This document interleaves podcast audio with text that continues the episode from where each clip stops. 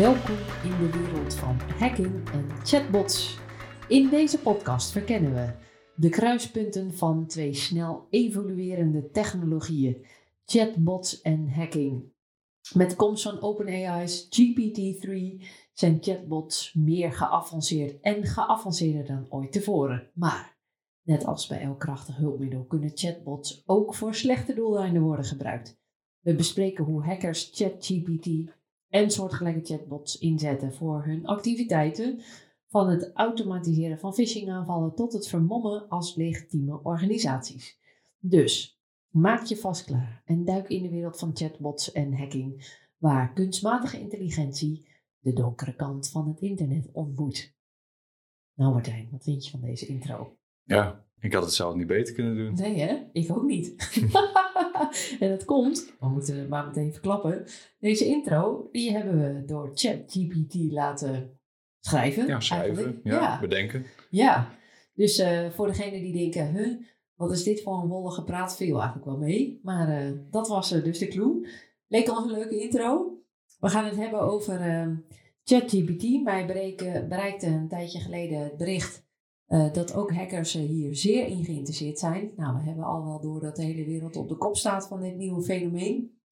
Misschien eerst wel eens even leuk om jou als echte nerd, als ik je zo mag noemen, Ja, te laten. Het is een language model, maar wat doet het eigenlijk? Behalve dat het een algoritme is en getraind is met heel veel data. Kun je Ja. daar eens wat meer over vertellen? Ja, ah, het is eigenlijk een, eh, een, een, een model, hè, wat je al zei, getraind op allemaal verschillende talen. Met heel veel data, echt over de hele wereld wordt eigenlijk, eh, of de hele wereld, eigenlijk het hele internet wordt afgestruind om zoveel mogelijk stukken af te halen. En dan denk vooral aan een Wikipedia-achtige eh, website. Op deze data wordt dan, worden algoritmes toegepast en het, het GPT-3 model. Ik kan straks nog even kijken waar de, waar de afkorting eh, eh, ook alweer voor staat. Want die heb ik niet onthouden in mijn hoofd. Ehm, maar het is eigenlijk een stukje voorspelling. Je kan zoveel trainen eh, dat je uiteindelijk op een soort van bepaalde accurate, accuraatheid voorspellingen kan maken over wat je eigenlijk wil vertellen. En dus wat die ChatGPT, chatbot, jou wil vertellen. En dat, ja, dat maakt het super interessant, want er is zoveel data beschikbaar. Je kan hem eigenlijk van, of hem, het, eh, je kan het eigenlijk al, al alles vragen. Van het, eh, Zoals, waar staat GPT voor? Ik heb het net al even gedaan. bijvoorbeeld, ja. Generative Pre-trained Transformer. Komt Ja. je dat eh, Ja, bekend ja, voor? ja. ja. Ja, en dat ehm, is eigenlijk dat een stukje eh, tekst genereren vanuit eh, voorspellingen. En dus elk woord wordt met, met een bepaald percentage van ben, Waarschijnlijkheid. Ben, ja, waarschijnlijkheid eh, wordt dat eh, ja, berekend in het algoritme. En eh, de beste optie wordt eigenlijk gekozen. En dus het kan nog steeds zijn dat het, eh, als hij op een gegeven moment geen eh, beschikbare data heeft, dat de, ChatGPT zelf data gaat invullen. Hm. Eh, wat ook meteen natuurlijk een van de, van de gevaren is. Ja, Ja. want waarom zie je dat als een gevaar? Nou, het is eigenlijk ook een stukje van misinformatie. Hè? Dat, dat kennen we eigenlijk in principe al. Ehm, maar het is zo getraind dat het... eh, ja, het wordt uiteindelijk zeg maar... Ik zie dat altijd als een beetje een soort van... Hè, dat je tegen die ChatGPT aanvraagt... en dat het een antwoord voor jou moet produceren. Als er geen beschikbare data is om dat antwoord te produceren... dan maak je daar zelf een soort van invulling van. Ja, En het associeert er gewoon lekker op los. ja oké. Nou, en, en dan natuurlijk meteen even de meest interessante brug. Want jij bent ethisch hacker. Maak jij hier al gebruik van? En hoe? Ja, ja nee, we maken hier zeker gebruik van. Voornamelijk in ondersteuning. Want er zijn al een aantal onderzoekers geweest die hebben het gebruikt om eh, bijvoorbeeld malware te schrijven. Die malware eh, die is niet zo geavanceerd en goed geschreven als een doorgewinterde malware eh, ja, pro- producer dat zou maken, zeg Ja, maar, ontwikkelaar. Maar het is wel een, een, een basisstuk. Je hebt wel, om het verder te laten werken, heb je natuurlijk meer kennis nodig van waar het in is geschreven, bijvoorbeeld in C of in C-sharp. Zo'n programmeertaal. Ja, programmeertalen.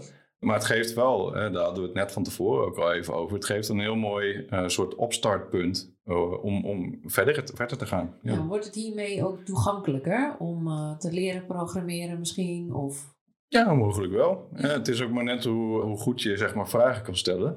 Ik denk dat dat voor onderzoekers natuurlijk sowieso een, een gegeven is. ja, Maar ook voor de mensen die, vooral veel jonge mensen natuurlijk, die gewoon nog hun, hun hersenen nog, nog niet zo gelimiteerd zijn en beperkt door de, door de kennis die ze door de jaren heen hebben opgeslagen.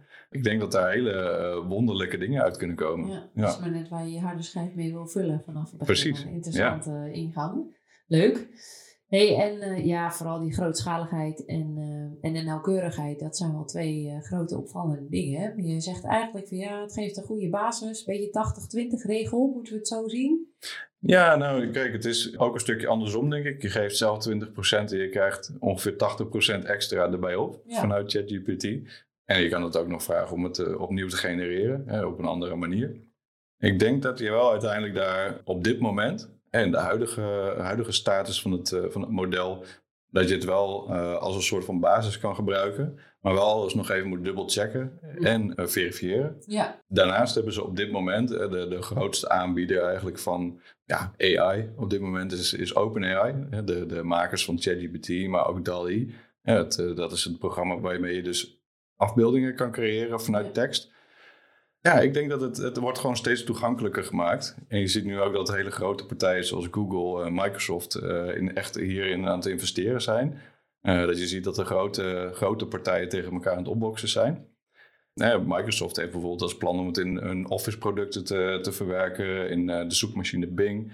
Dus ik denk dat we wel, eh, vooral in de aankomende tijd, nu het zo meer aan het publiek is, dat we hier steeds meer mee te maken hebben. Zoekmachines gaan veranderen. Eigenlijk het hele gebruik van het internet gaat hierdoor denk ik veranderen. ja. Maar het gaat wel over informatie die op het internet staat en moet dat echt openbaar te vinden zijn of gaat het ook nog wel een laagje dieper? Nou, het is maar net hoe groot je eh, het model maakt waardoor je, waar, waar, waarop je het baseert. Hm. Ehm, ja, GPT-3 eh, bijvoorbeeld is voornamelijk op Wikipedia en, en, en open bronnen is het gemaakt. Maar het kan ook best wel zo zijn dat bijvoorbeeld voor eh malafide doeleinden, hè, neem bijvoorbeeld het creëren van phishingcampagnes, phishing mails, eh, websites, noem maar op. Ik denk dat daar uiteindelijk eigen modellen voor komen, Hm. die niet, eh, zoals OpenAI wel heeft, goed heeft gedaan, ethiek eh, op één hebben staan. Ja. Eh, maar dus wel een malafide code kunnen produceren. Ja, dus, ja. dus ook het feit dat, dat dit een algoritme is wat goed werkt, zou je hem ook gewoon nog op andere databronnen. Bijvoorbeeld, je tapt een, eh, een telefoonlijn af, of eigenlijk alle telefoonlijnen, en je gaat daar eens even lekker in. Bijvoorbeeld, ja, ik, ik, denk dat, ik denk eerlijk gezegd, want ik, ik, ben nog, ik zit niet heel diep op de, op de echte trainingsmodellen. Maar ik denk dat dat zeker mogelijk is. Hè? Als jij het het model heel veel data geeft, in wat voor vorm ook, dan kan het daarop gaan leren. Ja. Oké. En je zei, eh, eh, OpenAI heeft er ethiek in gebouwd. Hè? Dat hebben we net ook al even getest. Want jij hebt eh, een ChatGPT gevraagd eh, of die een stuk, of die, of die een phishing mail kan, eh, kan eh, schrijven. Ja, of dus Nee, een, een hele phishing campagne eigenlijk. Oh, met, dus eh, eh, met, stappenplan. met, met phishing site en, en mail en alles erop en Ja, eraan. en wat gebeurde er? En daar kregen we eh, vriendelijk eh, streng voor zorg dat we dit, eh, dat hij dit niet kon aanleveren. Wow. En dat dit eh, om privacy en ethische redenen is, eh, is geblokkeerd door de eh, ontwikkelaars vanuit de OpenAI. Ja. En je kreeg er nog een eh, advies bij om eh, go- goed, goed Ja. alert te blijven. Ja, en, ja, dat was ook wel grappig om te zien. Je kreeg zeg maar als, als laatste uitbrander eigenlijk kreeg je de melding van eh, waarom zou je eigenlijk niet gaan zoeken op het, eh, het voorkomen van, van phishing Ja. en eh, hè, secure coding en eh, awareness trainingen. Het is ook bijna nog een omscholingsprogramma. Precies, ja. Hè, Het stukje ethiek wordt er, eh, wordt er behoorlijk in eh, Ja. meegenomen. Wat natuurlijk ook wel weer zijn grenzen heeft. Hè? Want wat, wie bepaalt eh, wat we wel en wat we niet mogen zien. Maar goed, dat is natuurlijk bij Google ook al wel eh, wat aan de hand. Ja, dat is, ja, de grote bedrijven hebben dat eigenlijk al eh, in handen nu. Ja, precies. hey, en hoe makkelijk is zoiets te omzeilen? Want ik heb ook wel eens wat mensen gehoord die zeiden van ja, nou, Ja. Hè, dus die ethiek. hm, Nou, nee, precies. er zijn, daar wel omheen. Ja, er zijn zeker manieren om de, de chatbot dingen te laten geloven die eh, nou, toch niet hebben kloppen. Nee. Ofwel eh, over te halen, om het zo maar te noemen. Ja, Wat eigenlijk heel raar is, want je probeert een, een algoritme over te halen. ja, ja, ik kan er Ehm, wel wat bij voorstellen. je, kan het wat bij voorstellen. Ja. En op het internet ook, er zijn een aantal mensen die hier eh, succes in hebben. Nu denk ik wel dat dat soort scenario's ook weer door OpenAI worden ingezet om van te leren. Want dat is het enige wat ChatGPT doet natuurlijk, door blijven leren. Ja, die, daarom mogen we er nu ook allemaal gratis gebruik van maken, omdat Precies. je daar heel veel van leert. Nou ja, kijk, je weet natuurlijk, eh, vanuit de privacy heb je dat natuurlijk ook heel erg. Als een product gratis is, ben jij ehm, het verdienmodel. Ja, precies. Dus dat is hier niet anders. Nee, Ja. nee precies. Dus eh, zou je ook, ehm, en misschien moet je nog even uitleggen wat een DDoS aanval is, maar ja, we zitten hier in Groningen. Het UMSG was de laatste slachtoffer van. Dus, eh, nou, jij kan het beter uitleggen Ja, dan ik. ja, ja. Dus- ja. Zal ik eerst even een stukje Ja, doen? ja, ja, ja. Heel, eh, heel kort. Eigenlijk is het een heleboel pakketjes sturen naar eh, bijvoorbeeld een website. En eh, dan nemen we die even van het UMCG als voorbeeld. De homepage van het, van het UMCG werd aangevallen. En dat gebeurt dan door met heel veel verschillende computers heel veel pakketjes te versturen. Waardoor eigenlijk de server overbelast wordt en die eh, uiteindelijk plat gaat. Ja, en waarom zou je dat willen als hacker? Ja, het verstoren van, eh, van diensten. Ja, Ja. niet meer, niet minder. Gewoon een beetje clearen. Mwah, ja, kijk, het, het start vaak bij clearen. Maar als het bijvoorbeeld vanuit een Russische kant komt bijvoorbeeld... Ja, dan zit er wel wat meer achter dan alleen Ja. clearen. En dan scheelt het. En dat was dan ook weer weer mooi. De, de, de spreekvrouw van, de, van het UMCG. eh oh, woordvoerder, sorry. Ja, Dat spreekvrouw. heb je mooi gezegd. Ja, eh, de, de woordvoerder van het UMCG, die zei toen ook heel mooi in haar stukje op het nieuws van... Ja, nee, het, het, scheelt eigenlijk dat ze de, de homepage-server eh, van het UMCG hebben aangevallen. Want dat is alleen maar onze informatieve website. Ze hadden ook ons patiëntenportaal kunnen meer Ja, gratis. benaderen. Gratis tip. Dat was dan Onhandig. misschien niet zo handig. Maar aan de andere kant, eh, stel dat zo'n statelijke acteur, acteur dat wel hè, met, een, met een echt doel doet, dan richt het zich wel op, op de eh, kritieke infrastructuur. Ja. En dat zijn banken, eh, ziekenhuizen, noem maar op. Gas, water, licht. Gas, water, licht, ja. ja. hele elektra-infra.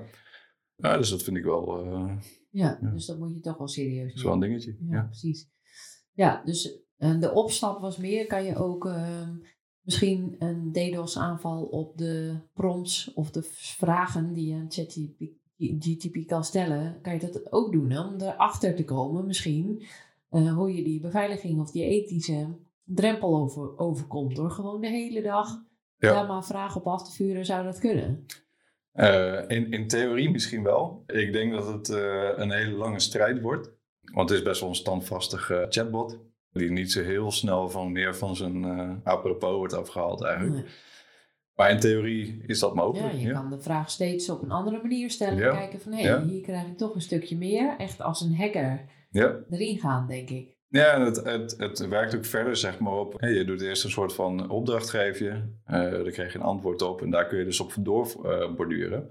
Eh dat is eigenlijk het mooie daaraan. Eh, dat je dus geleide, gedurende de weg ook, ook wel meer dingen van jezelf erin kan verwerken. Ja, En het dus heel stap voor stap eh, eigenlijk erin schuift. ja. ja. Want hij, het is echt een gesprek, hè. Je kunt bijvoorbeeld ook... hè, deze intro heb ik dan bijvoorbeeld opgevraagd in het Engels. En dan eh, zeg je translate to Dutch. En dan maakt hij er gewoon een vertaling van. Dus hij, je hebt ook echt gewoon een gesprek. Zou dat, zou dat dan ook opvallen als je hem 60 keer dezelfde vraag stelt... net op een andere manier, dat hij zegt van... Hé, Ja, goede vraag. Ik denk zelf dat eh, ChatGPT daar gewoon heel standvastig in is. ja...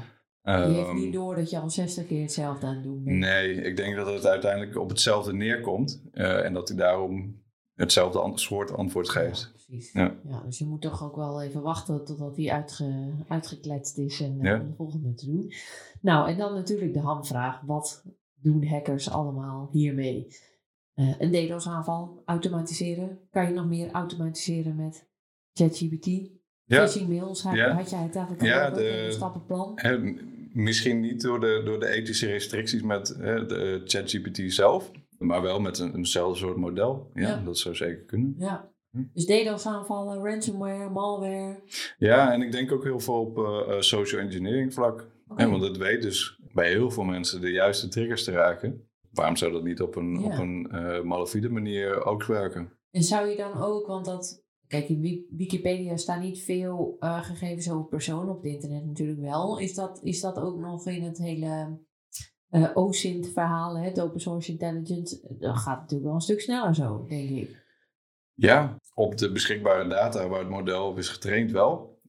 Ja, ik denk dat dat zeker wel, eh, wel effect kan hebben. Ja, dus dan zou je Ehm. kunnen zeggen van, eh, joh, wie is Marie Bondhuis, waar is zij gevoelig voor?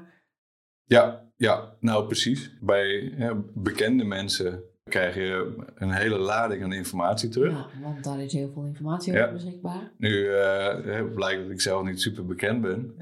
want ik, Nog- nog er, was, niet, er was niet heel veel te vinden. Oh, daar heb je al, ehm, eh, al wel uitgezocht. Ja, ja, ja, ja. Dat was eigenlijk een klein experimentje.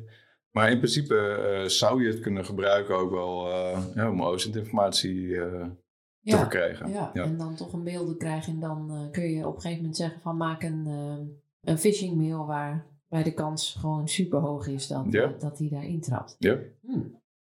Interessant. Hey, en het tweede wat ik wel veel teruglas, valse informatie. Je zei er eigenlijk al wat over, bewust of onbewust. Hè? Gaat toch wel een beetje los fantaseren en de gaten invullen. Kan je ook bewust doen natuurlijk, hè?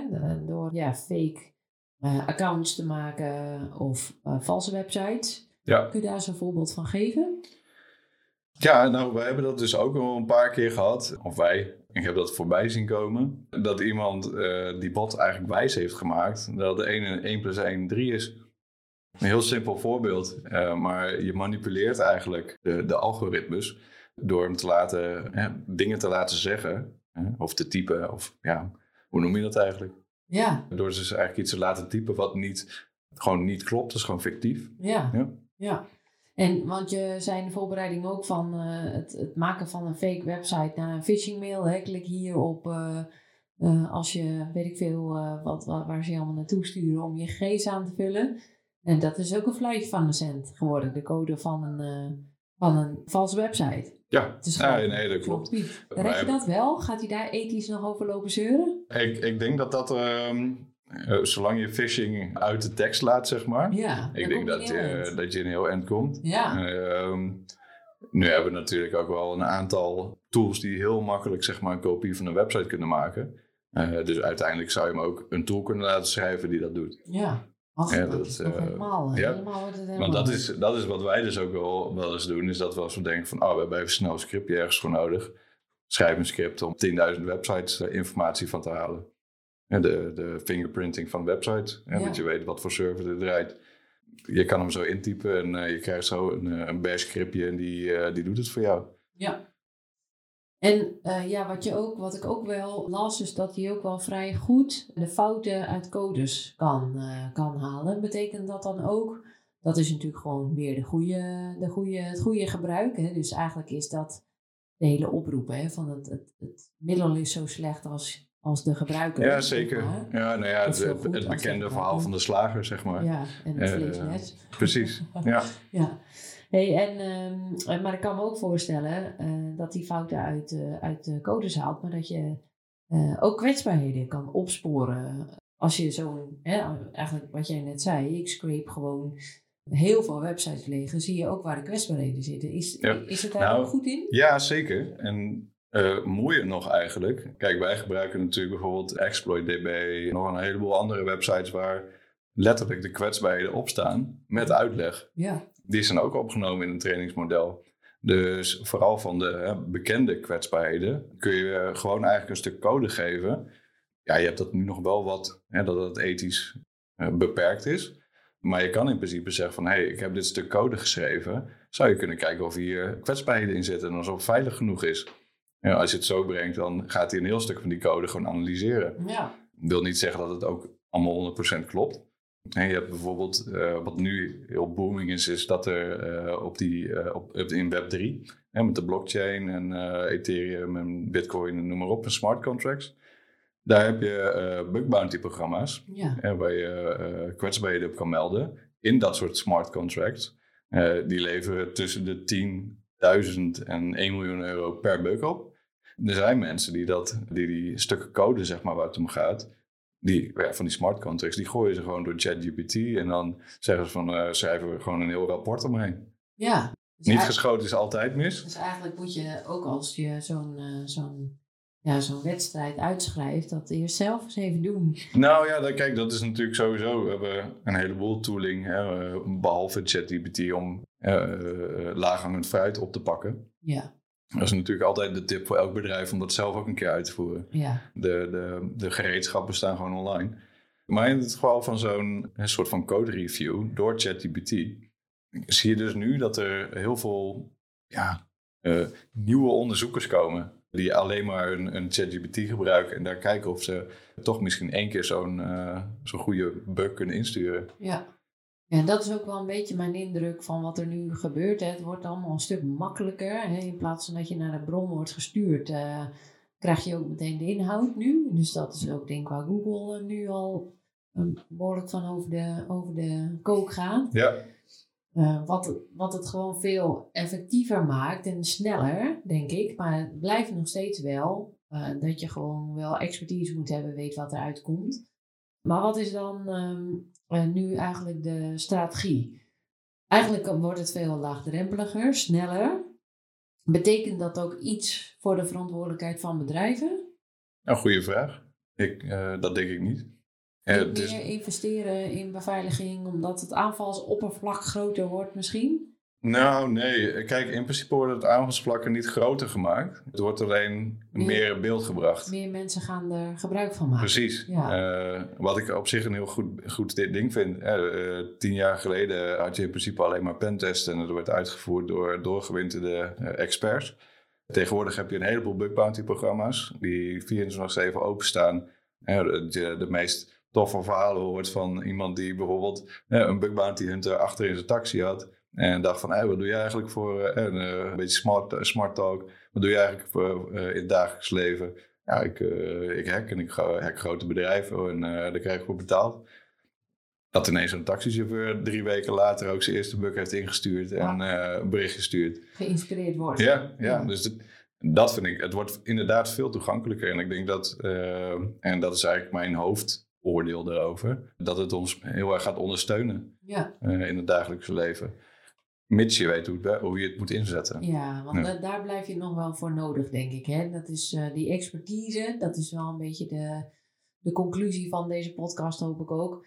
Ja, ja, het wordt wat laagdrempeliger, maar je hebt toch wel echt, je moet toch wel blijven investeren in kennis, dat je weet ja. wat je doet aanvalsoppervlak wordt niet per se groter, hebben we vandaag geleerd. Maar uh, meer mensen gaan uh, aan, aan de deur rammelen. Ja. Dus dat betekent toch wel denk ik wel wat voor je bewustwording. En, en ja, je kan er misschien niet zo, komt er niet meer zo makkelijk mee weg om geen updates uit te voeren. Nou, we kennen de tips allemaal ja. wel. Ja, ja, ja. En je zou het uiteindelijk ook kunnen inzetten voor hè, dat die dingen gaat detecteren. Ja. en Oh, daar meldingen van gaat geven en nou, noem maar op. Ja, Eh, het is een beetje een red race. eh, ja, het is echt, eh, ik ben heel, eh, ja, ik vind het heel interessant wat er allemaal eh, Ja, eh, aan zit te komen. ja. En we zeiden het ook al van, eh, hoe zou het er over vijf jaar uitzien? Durf ik nu niet te zeggen in, de, in de, de, het tempo wat het nu heeft. Nee, maar dit gaat niet meer weg. Nee, ik, eh, ik ben er wel, eh, wel van overtuigd dat dit inderdaad blijft. Ja. Ehm, Wordt alleen maar beter. en het wordt alleen maar meer. Ja. Je ziet ook de grote, eh, de, de Google, Microsoft-achtige bedrijven, die, die investeren hier maximaal in. En die, ja, je ziet dat het gewoon werkt. Ja. Ja. Ja, dus ook eh, aan de goede kant gaat, eh, gaat het gebruik omhoog. Ja, Interessant hoor. En ehm, ja, wat verwacht je van versie 4? ja, ja. Nou, kijk, als je ziet wat eh, GPT-3 doet al op dit moment. Ze zeggen dat met het, met het model 4, eh, dat je één opdracht geeft, eh, dat ze daar een, een 60.000 woorden boek van kunnen schrijven. Ja, Ja, ik ongekend kan, ik kan me daar eigenlijk nog niet iets bij voorstellen. Maar dat, is, eh, ja, dat zijn super mooie ontwikkelingen natuurlijk. Ja. En wordt hij ook getraind met andere data? Dus wat, wat hè, je zei Dat nu... durf ik niet te zeggen. Nee, op waar dat model op is gebaseerd. Want ik vond eh, GPT-3 al groot. Ja, Dus ja, nee, de- geen idee. Ja. Nee. misschien alle TED-talks en Ja, ja, Ja. boeken. meer his- historische eh, data denk ik ook. Ja, En misschien ook dat het sneller wordt bijgehouden. Dat eh, weet ik niet. Want het is nu, GPT-3 is natuurlijk gebaseerd tot en met data eh, tot en met eh, 2021. Eh, misschien wordt het gewoon dagelijks bijgevuld. ja, dat zou ook nog kunnen. Dus het is altijd actueel. Ja, en wellicht ook dat het toch wat beter wordt in dat hele contextuele stuk. En dus Ja. die gaat daar wat beter op, op weten vullen, omdat het ook gewoon leert van ons als gebruiker. Ja. Nou, er staat ons nog wel wat te wachten. Dat denk ik ook. Ja. Ja. Maar eh, de tip is, wees er niet al te bang voor. Nee, kijk, eh, wees er wel bewust van natuurlijk dat het eh, niet altijd de juiste informatie kan geven. Maar ook vooral van over de lange termijn dat het gewoon best wel een ding is wat gaat blijven. En ook ehm, ja, dat het ook aan de slechte kant, zeg maar, Ja. steeds meer wordt gebruikt. Ja, dus niet te naïef blijven.